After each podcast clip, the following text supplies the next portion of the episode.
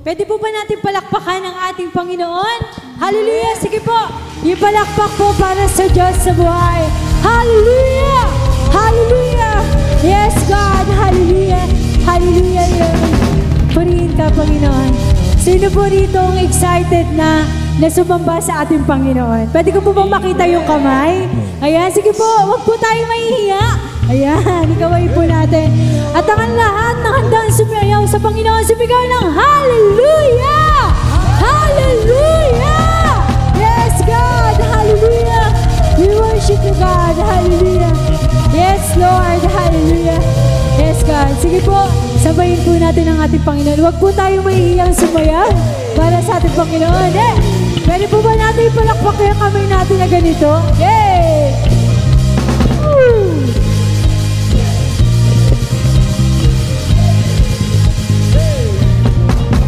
You have given me a reason, so I'm singing my praise unto you.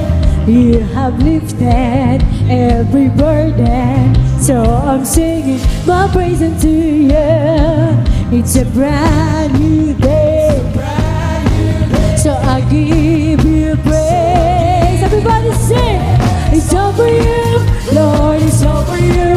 You're the reason that I lift my voice and give you praise, Lord. I give you praise for the things you do, cause there's nobody like you, yeah, yeah. There's nobody like you, yeah, yeah. There's nobody like you. Hey!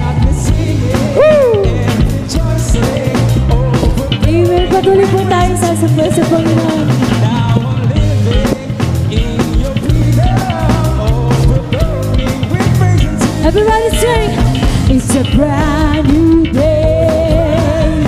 So I give you praise. It's a brand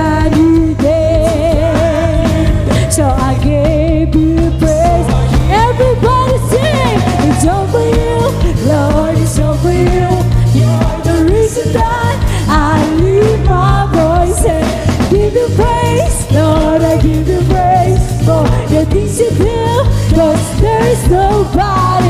It's for you. Lord, it's for you. You're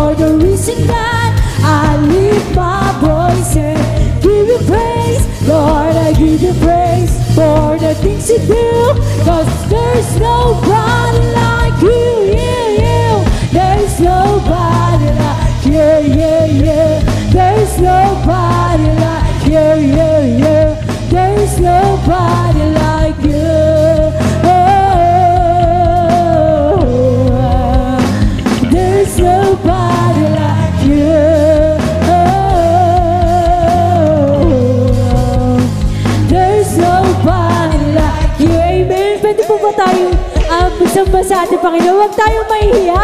Pwede natin palakpak yung kamay natin ng ganito. Hallelujah! Hey! Hey! Hey! Hey! Oh! Hey!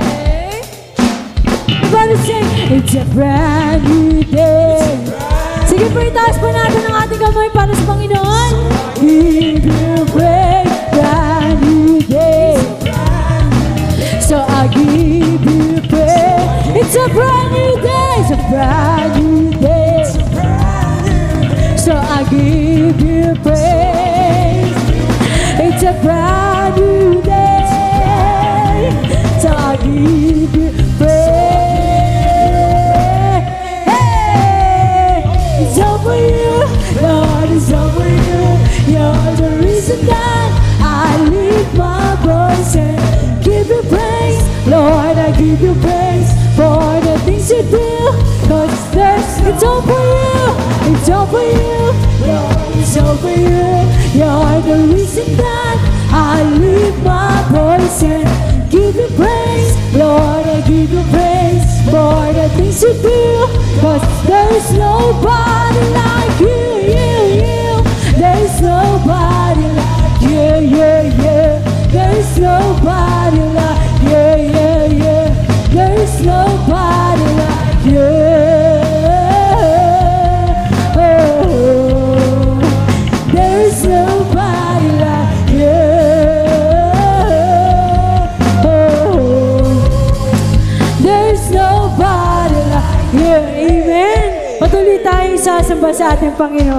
Pwede po ba natin kayahin yung dancer? Every time we worship you, Panginoon, kahit anong sitwasyon, kahit nasaan tayo, ay patuloy tayong sasamba sa Panginoon. Everywhere I go, will. Sige po, itaas natin, wag po tayong mahiya. I do, will. Lahat po ito ay gagawin natin para sa Panginoon. Will. Hey! Everybody say everywhere I go, everywhere I go, I will lift your name. Yan. Naman po yan ay para sa Panginoon. Kaya kapatid, huwag kang mahihiya na sumamba sa ating Panginoon. I lift you everywhere I go. Oh, everywhere I go, I will give you praise. Everywhere I go, I will name up. I name up. Everybody sing. I come to you with a grateful heart for the things you've done. I come to you, giving all my praise for the day you made. You may sing forever reigning. My God, my God, my God. There's no like you, none beside you. My sabay-sabay po natin itaas para sa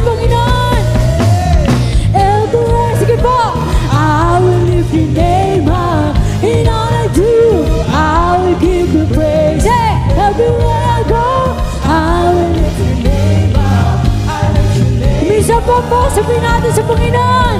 Everywhere I go, I will lift your name. In all I do, I will give you praise. Everywhere I go, I will lift your name up. I lift your name.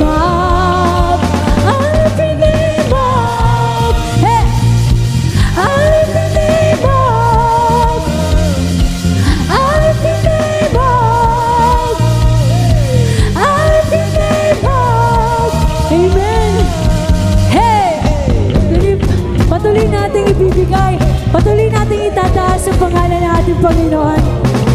Hey! Oh, everybody sing! Lift your name up! Hey! Lift your name. Sige po! Lift your name up. Lift your name up. Lift your name up. Lift your name up. Lift your name up. Lift your, I lift your name up. Lift your name up. Lift your name up. I lift your name up. Everybody sing Jesus.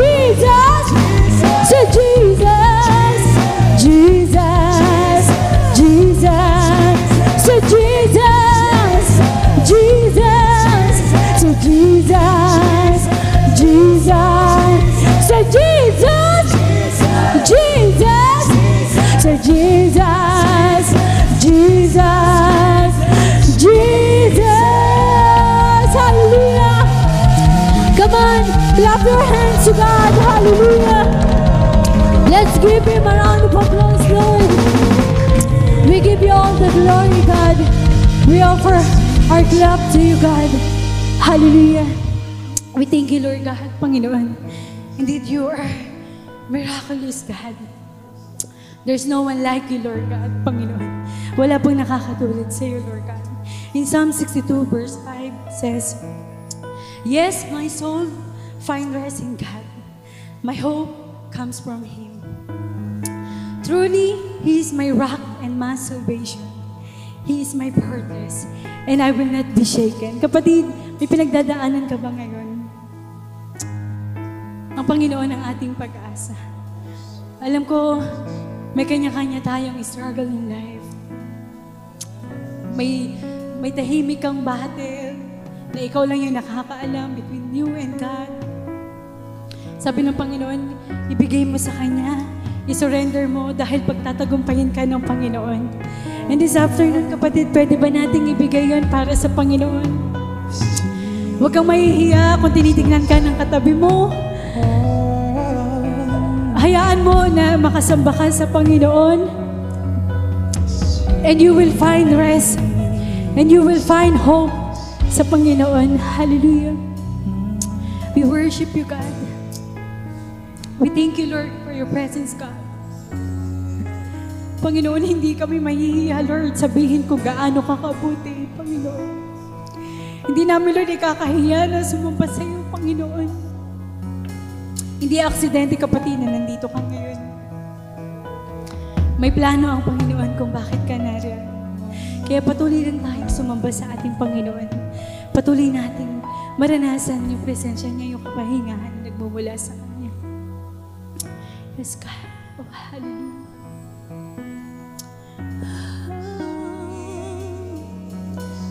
We worship God.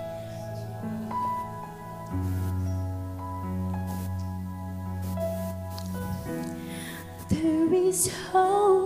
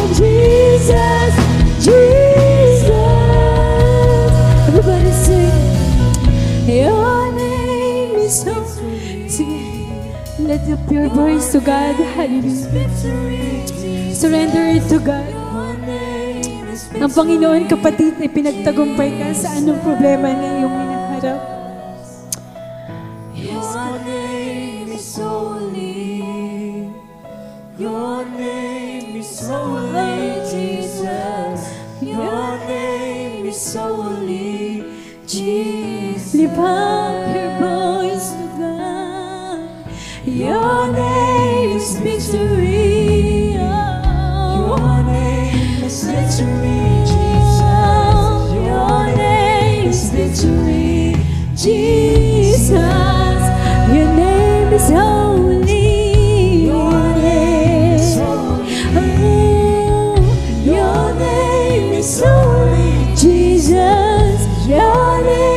so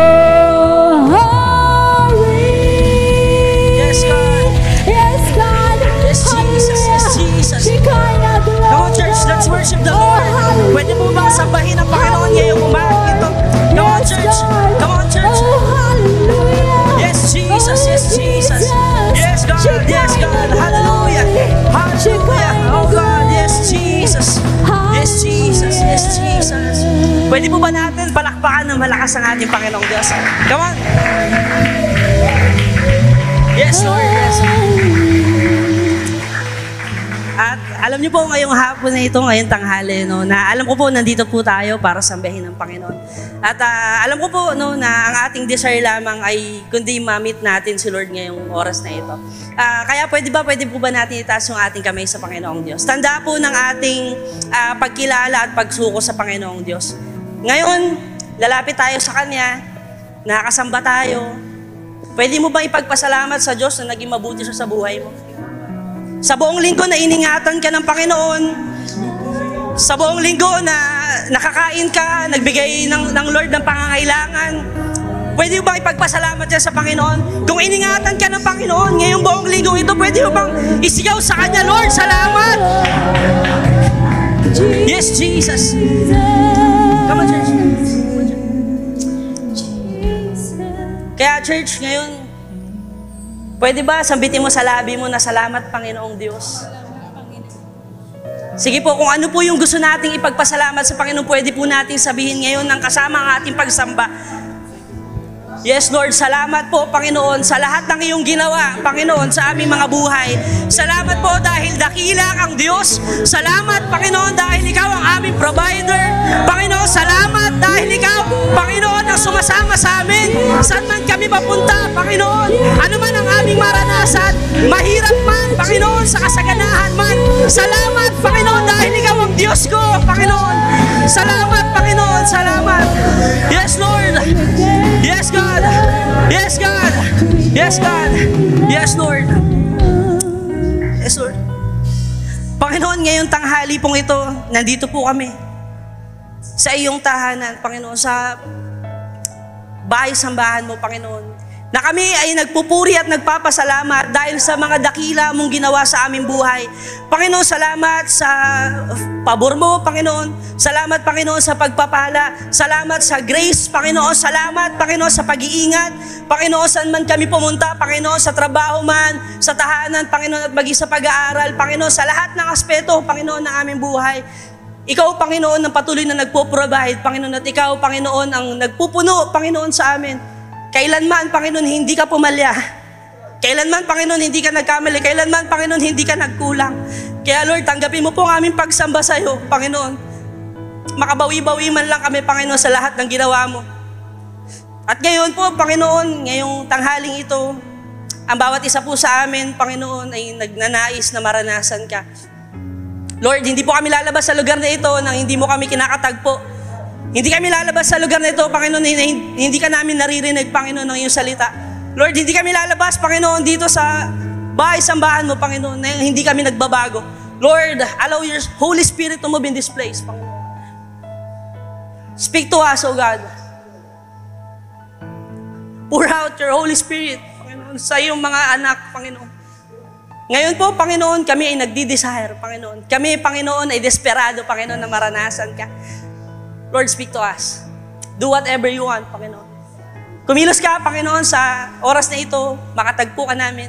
Salamat po, Panginoon, sa lahat-lahat na aming nararanasan, Panginoon. Salamat, Panginoon, dahil nakakasamba kami ng malaya. Salamat nakakapagtaas kami ng kamay sa iyo. Salamat, Panginoon, dahil nakakasamba kami, Panginoon. Salamat, Panginoon, dahil dinala mo kami dito, Panginoon. Salamat, Panginoon, dahil hindi mo hinayaan kami magkasakit, Panginoon. Salamat po, Panginoon. Lord, ikaw po ang aming tinataas. Sa oras na ito, wala po kaming ibang inaasam kundi ang presensya mo na mababa, Panginoon. Ikaw ang Diyos na aming pinupuri at sinasamba. Ikaw po ang aming tinataas. Sa pangalan ni Jesus. Amen. Sige po, palakpakan po natin si Jesus. Uh, we may be seated po. God bless. Amen. Maganda tanghali po sa bawat isa. Purihin ng Panginoon at welcome po ang bawat isa sa oras na ito. Kaya pasalamatan natin ng Diyos na muli ay tayo ay tinipon sa pagkakataong ito upang uh, mabigyan natin ng karangalan ng ating Panginoon. Kaya nawa ay uh, bawat isa ay makatanggap ng pagpapala sa Diyos sa pagpapahayag ng mga katotohanan na nagbumula sa kanya mga salita. Inanyahan ko po ang bawat isa na magsitayo at ating pong babasahin ng salita ng Panginoon na matatagpuan sa aklat ng mga gawa 16.25. Ah, mga gawa 16.25. At ganito po ang sinasabi ng salita ng Panginoon. Nang maghahating gabi na, sina Pablo at Silas ay nananalangin at umaawit ng mga imno. At nakikinig naman ang ibang mga bilanggo. Aming Ama, aming Diyos, sa oras na ito, salamat po sa mga salita mo. Pagpalay mo po ang bawat isa na maranasan ka, Panginoon, makilala ka ng lubusan. Ikaw na Panginoon at tagapagligtas ng aming buhay ay talagang mahayag, O Diyos, ang iyong kabutihan. Kaya salamat po sa pangunguna mo, sa iyo po namin pinagkakatiwala ang lahat. Samahan niyo po kami, po ang aming dalangin sa pangalan ni Jesus. Amen and amen and amen. Amen. Sige po, tayo po ay mga makakaupo na. At tunghayan po natin sa oras na ito, ang pamagat po ngayon ng ating pag-uusapan ay Midnight Worship XP. Midnight Worship Experience. So, makikita natin dito sa talatang binasa natin, ito yung worship experience ni Pablo at ni Silas na kung saan ay sa kanilang pananalangin at pag-awit ng mga pagsambang awit sa Panginoon ay kumilos ang kapangyarihan ng ating Panginoong Diyos. At bigyan ko lang po kayo ng konting background. Ang aklat po ng gawa ah, sa pangunguna ni ah, dito sa bahaging ito, sa chapter 16, ay ah, patuloy na nagpapahayag Sina Pablo at si Silas ay pinapahayag nila ang magandang balita doon sa lugar ng Pilipos. At ah, meron silang nakatagpo na isang babae na nanguhula.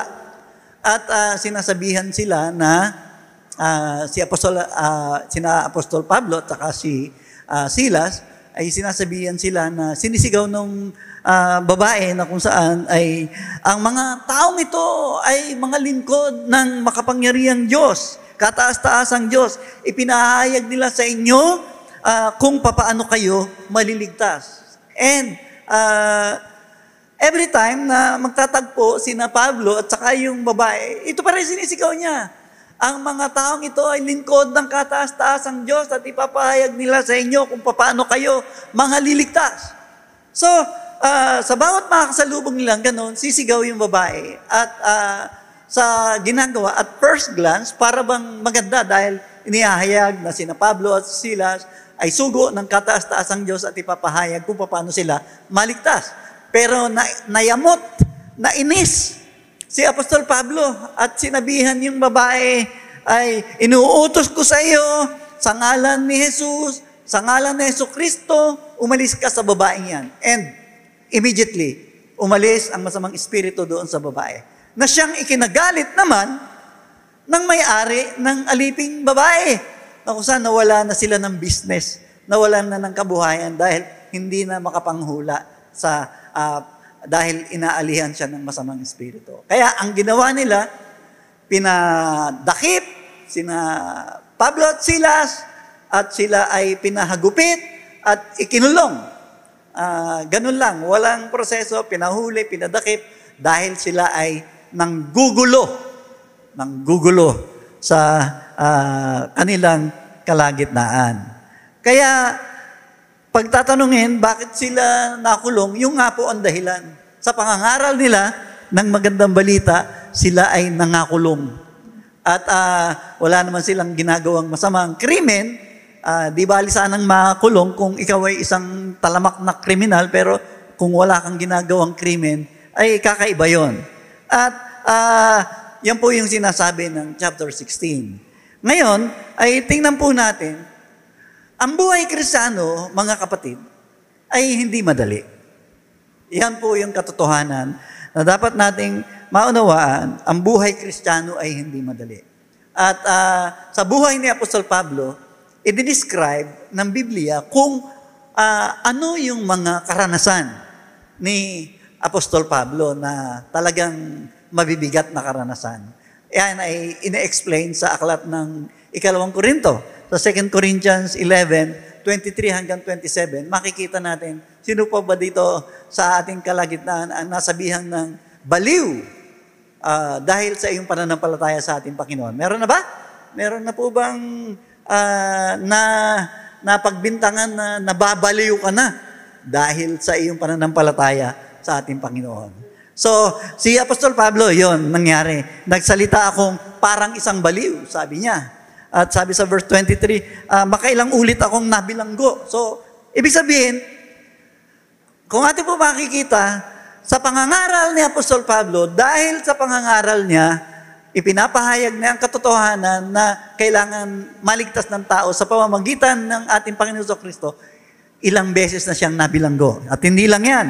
Ah, nabilanggo. Hinagupit ako ng maraming beses. Every time na mahuli ka at ikaw ay hahagupitin muna bago ka ikulong. Yun yung, ah, at madalas ay nabingit sa kamatayan. So, sabi niya. Sa verse 24, limang beses akong tumanggap ng 30, an, 30 siyam na hagupit mula sa mga Hudyo. So, sa mga Hudyo lang, limang beses na hinahagupit. Sino nanood ng Passion, ah, The Passion of Christ? So, nakita nyo yung paghagupit kay, kay Jesus doon? Ganun din, may hagupit, 30 siyam. So, ah, ano pa? Ah, minsan nang binato.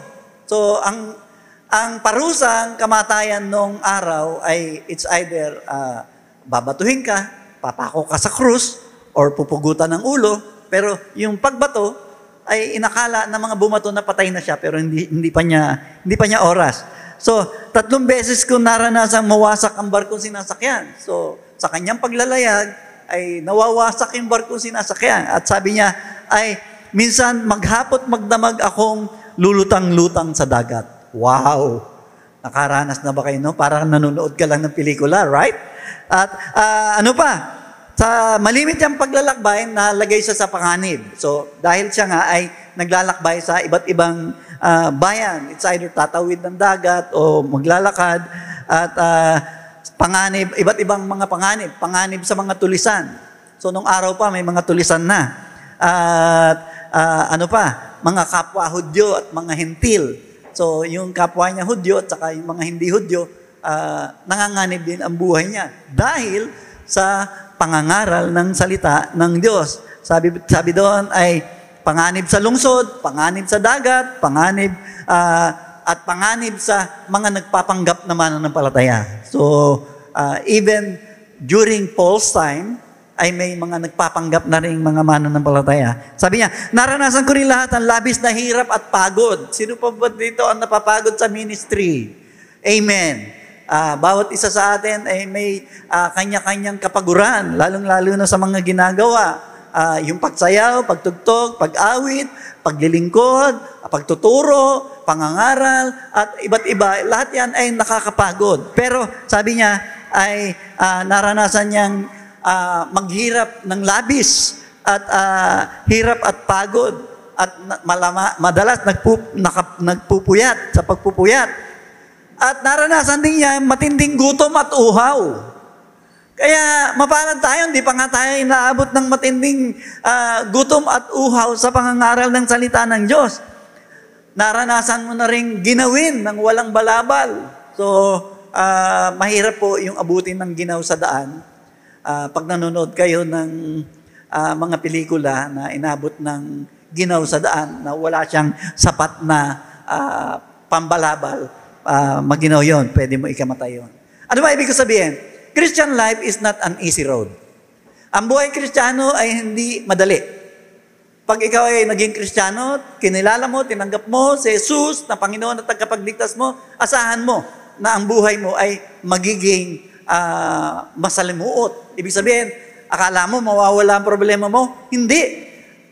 Lalo kang susubukin ng Diyos. Ang pagkakaiba lang, pag nasubok tayo, ay pinapatatag ang ating pananampalataya dahil hindi tayo susuko dahil alam natin na kasama natin ang Panginoon.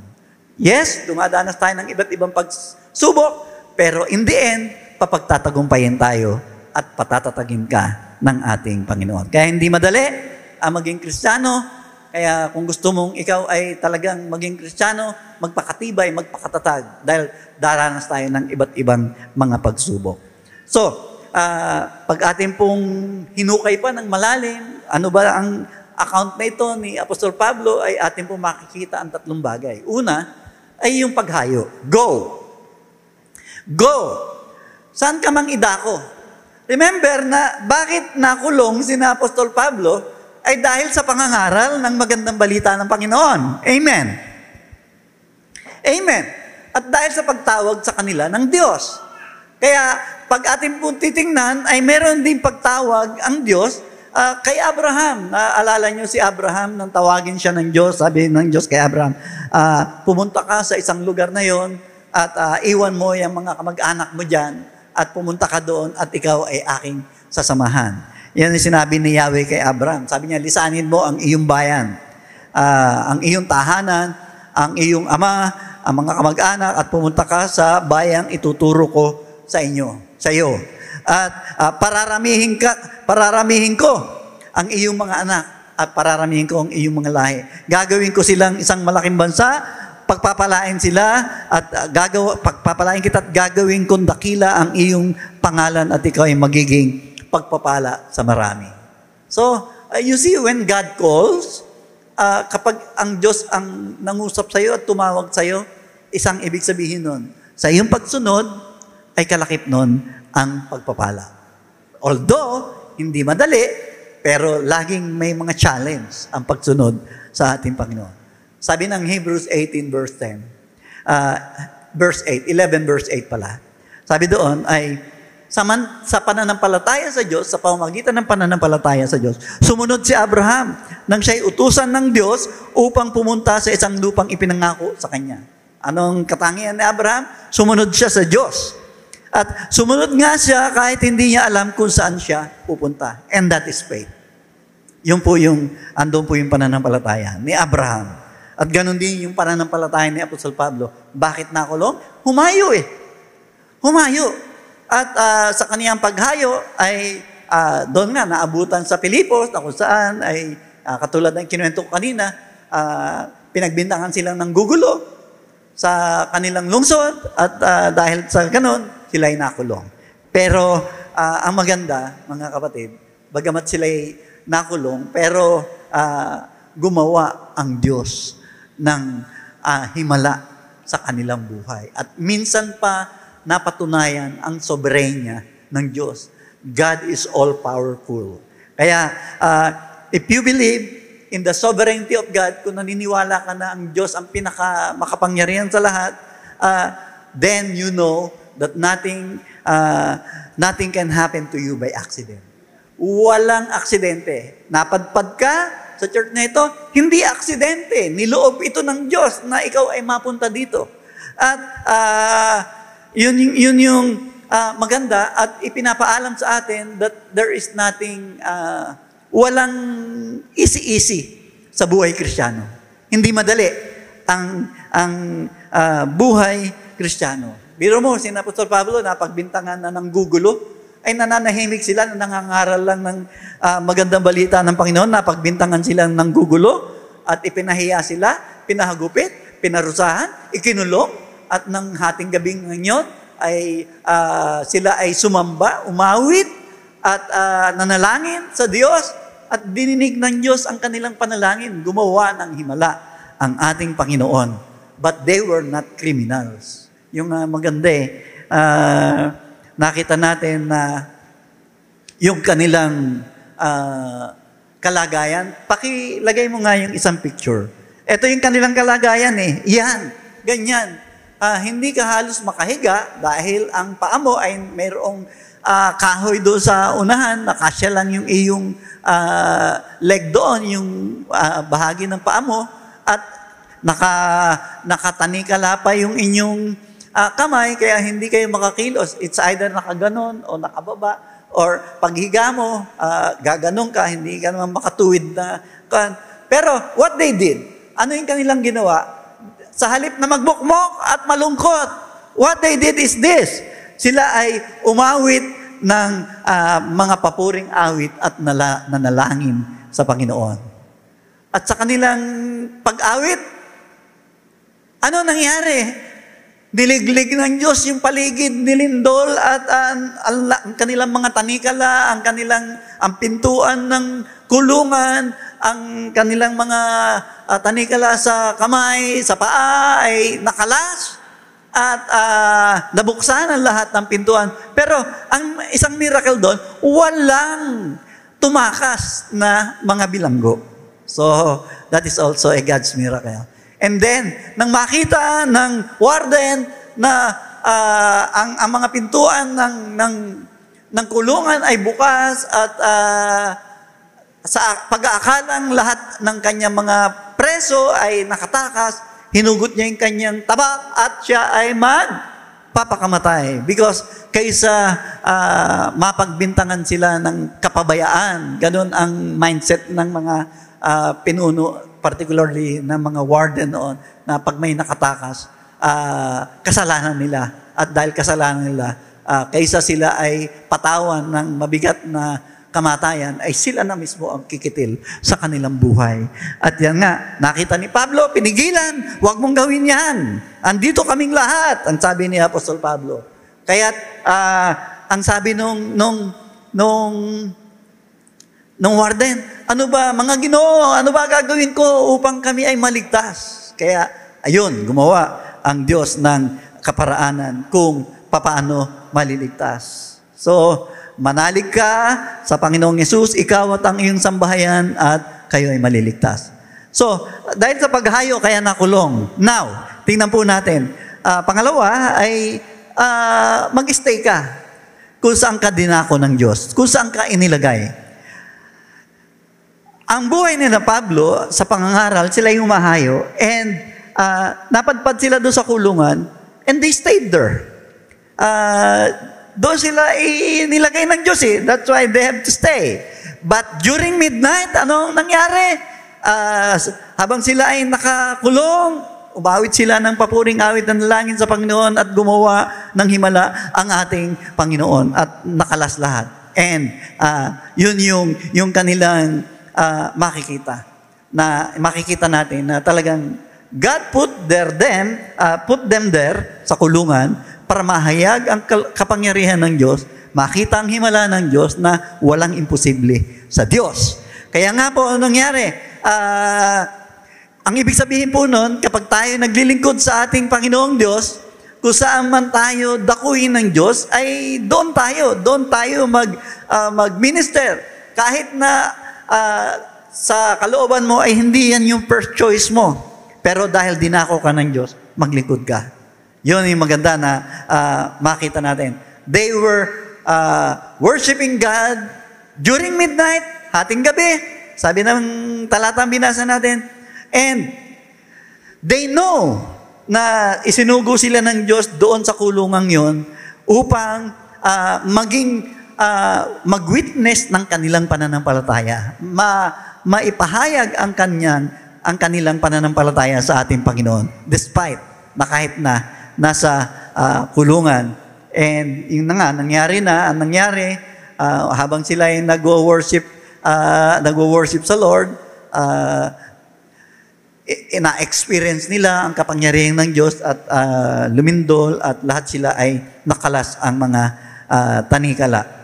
And when the warden said, mga ginoo, anong gagawin ko? Manalig ka sa Panginoong Yesus uh, at ikaw at ang iyong sambahayan ay mga liligtas. Sa puntong ito, makikita natin mga kapatid na si Pablo at si Silas ay hindi umaawit at nagsumasamba sa Diyos dahil naghahanap sila ng himala. Hindi po. They are worshiping God uh, because they want to uh, be a witness. Gusto nilang maging patotoo sa kabutihan ng Panginoon sa kanilang buhay kahit na sa mahirap na pagkakataon. Their primary purpose is to worship God. And uh, sa kanilang pag-worship ay makita ng lahat na uh, sinasamba nila ang totoo at tunay na Diyos. At sa kanilang pagsamba, uh, kahit na sa mahirap na sitwasyon, yun yung kanilang unang motibo. And then, sumunod na lang yung pag ah, gawa ng himala ng ating ah, Panginoon. And that is God's call for you and me, for us, na gawin natin yung ah, tayo ay maging isang mabuting patotoo sa ating kapwa, sambahin natin ang Diyos ng buong puso, buong kaluluwa, and hayaan natin na ang pagkilos ng Diyos na dahil ginagawa natin yung pinapagawa ng Diyos, ang Diyos ang magbibigay ng himala. Hallelujah!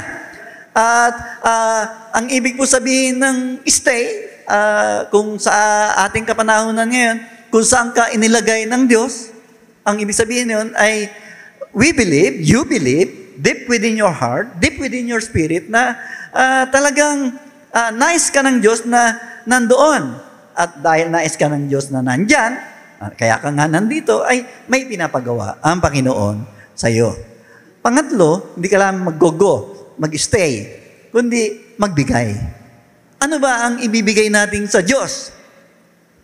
Evidently, si Pablo at si Silas ay ah, hindi nila nais manahimik sa kulungan.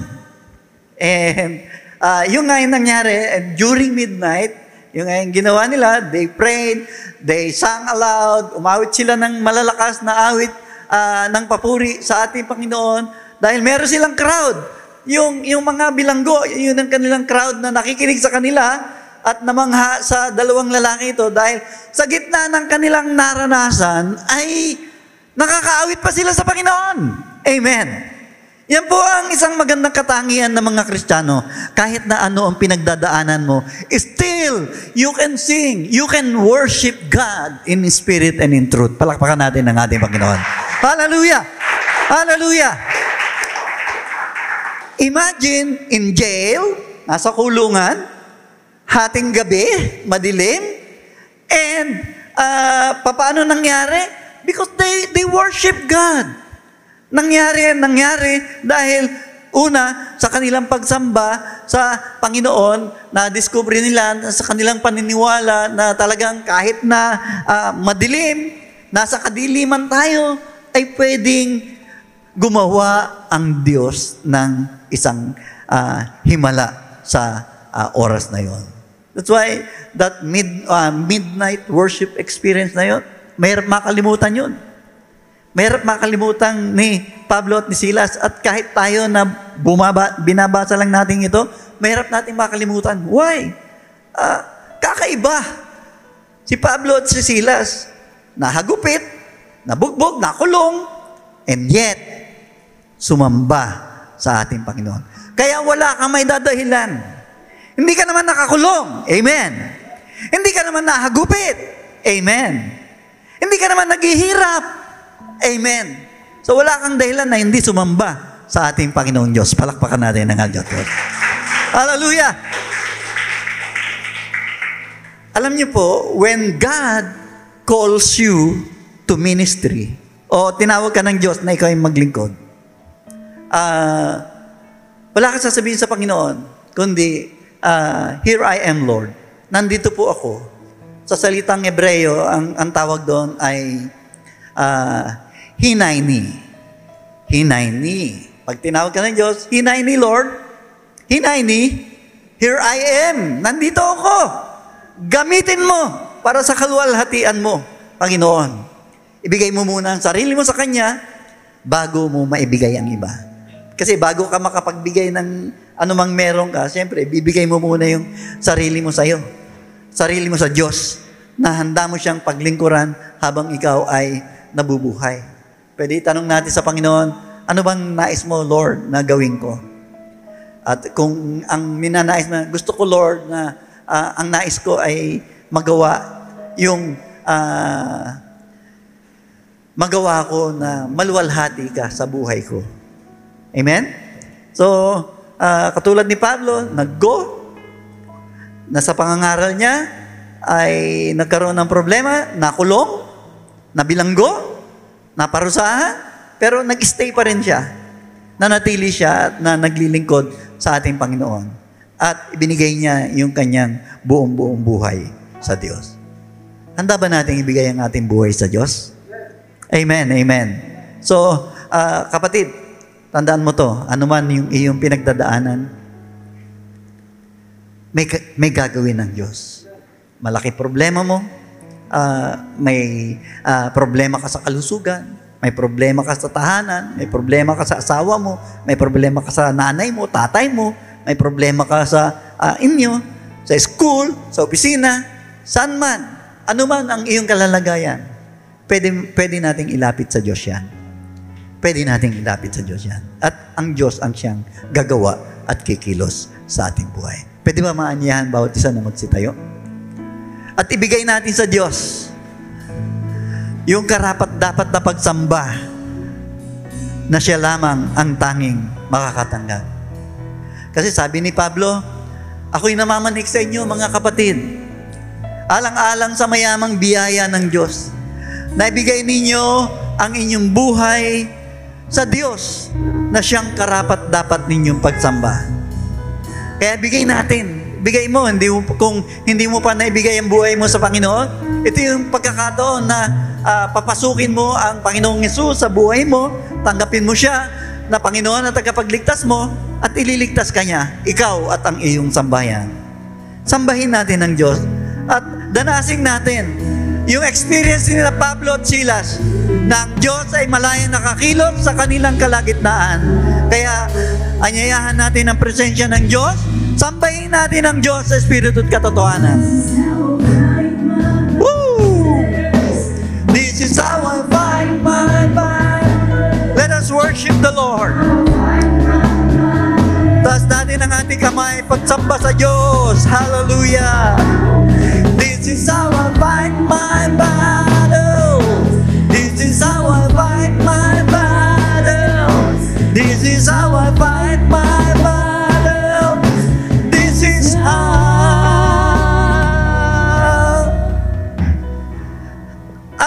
anak ng Diyos hindi tuod. Amen! Pwede natin sabahin ng Diyos na buhay at ang pagsamba natin ay buhay. Hayaan natin kumilos ang Diyos. Hallelujah! Sambahin po natin ang Diyos. Buong buo, walang pagkukunwari, sambahin natin siya sa Spirit katotohanan. Amen, amen. One, two, three. Yes!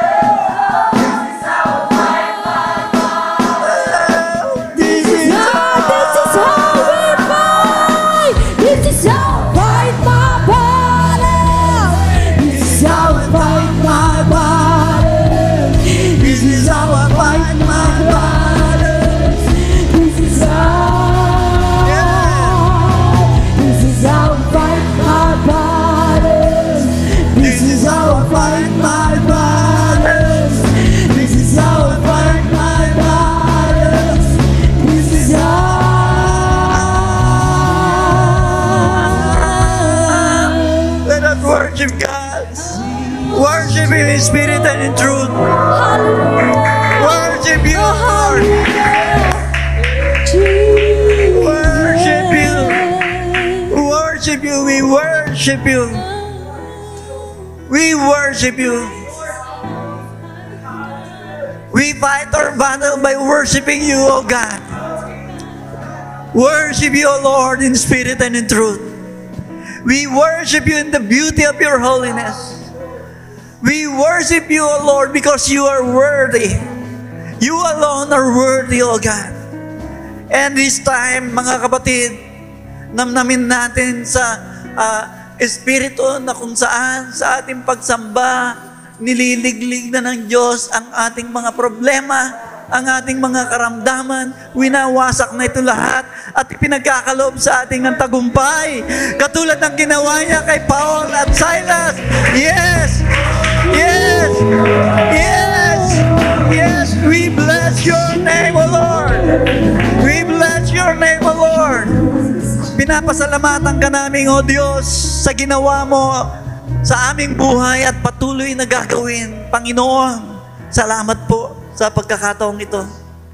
Sa kabila ng mga ah, hamon, mga pagsubok, mga problema na nasa aming harapan, alam namin, O Lord, na ito ay ginigiba mo na. Meron pala kaming gagawin. Ang gagawin namin ay patuloy na sumamba sa iyo, sa Espiritu at katotohanan. At ang himala ay pagkakaloob mo sa bawat isa sa amin. Purihin ka, O Diyos! Purihin ka, O Diyos! Purihin ka, O Diyos! Hallelujah! Hallelujah! Hallelujah! Hallelujah! Panginoon, salamat po, napakabuti mo.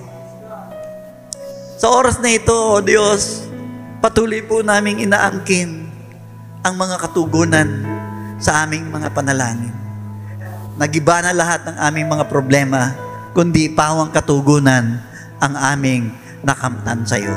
Salamat po, O Diyos, karapat dapat ka na parangalan, sambahin, ah, purihin, bigyan ng pagbubunyi, ikaw lamang at wala ng iba, Panginoon, ang aming tinataas sa aming buhay.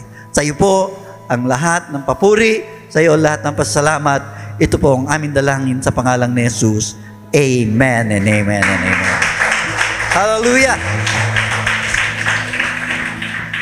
Sige po, ta- ah, pwede na tayo makaupo. At hindi pa po tayo tapos sa ating panambahan. Hawakan po natin ang ating mga ah, kaloob at mga ikapo na kasabay ng pagbibigay natin ng ating sarili sa ating Panginoon ay bibigay din natin ang ating mga ikapo at handog. Salamat o Diyos sa iyong pangunguna. Salamat po na malaya kaming nakakasamba sa iyo sa Espiritu at katotohanan. Salamat po dahil ikaw ay nagpapakilala sa amin na sa iyo lamang matatagpuan ang kaligtasan dahil walang ah, pangalan ibinigay sa silong ng langit sa ikaliligtas ng tao, kundi sa pamamagitan mo lamang, Panginoong Iso Kristo. Salamat po sa pagliligtas mo. Salamat po sa pagpapala mo. Pagpalain mo po ang iyong mga anak na handang magbigay ng kanilang ikapo at mga kaloob patuloy na maranasan nawa, O Diyos, ng iyong mga anak, ang mayamang mong biyaya at pagpapala. O Diyos, sa iyo po ang lahat ng papuri, sa iyo po lahat ng pasalamat, at ngayon, ang mayamang ah, biyaya ng aming Panginoon So Kristo, ang walang hanggang pag-ibig ng Ama, ang patuloy na pakikipisan ng banal na Espiritu, ay sumaaming lahat, at ang bawat anak ng Diyos ay magsabi ng Amen, Amen, Amen. God bless you po mga kapatid. God bless you. Ang ating pong Sunday word ay pwede po nating iuwi at yung ating uh, tithes and offering envelope po, pwede po nating iwan sa ating upuan. At meron po tayong free copy po dito para po makapag-fellowship po tayo with our C2S. God bless you all po.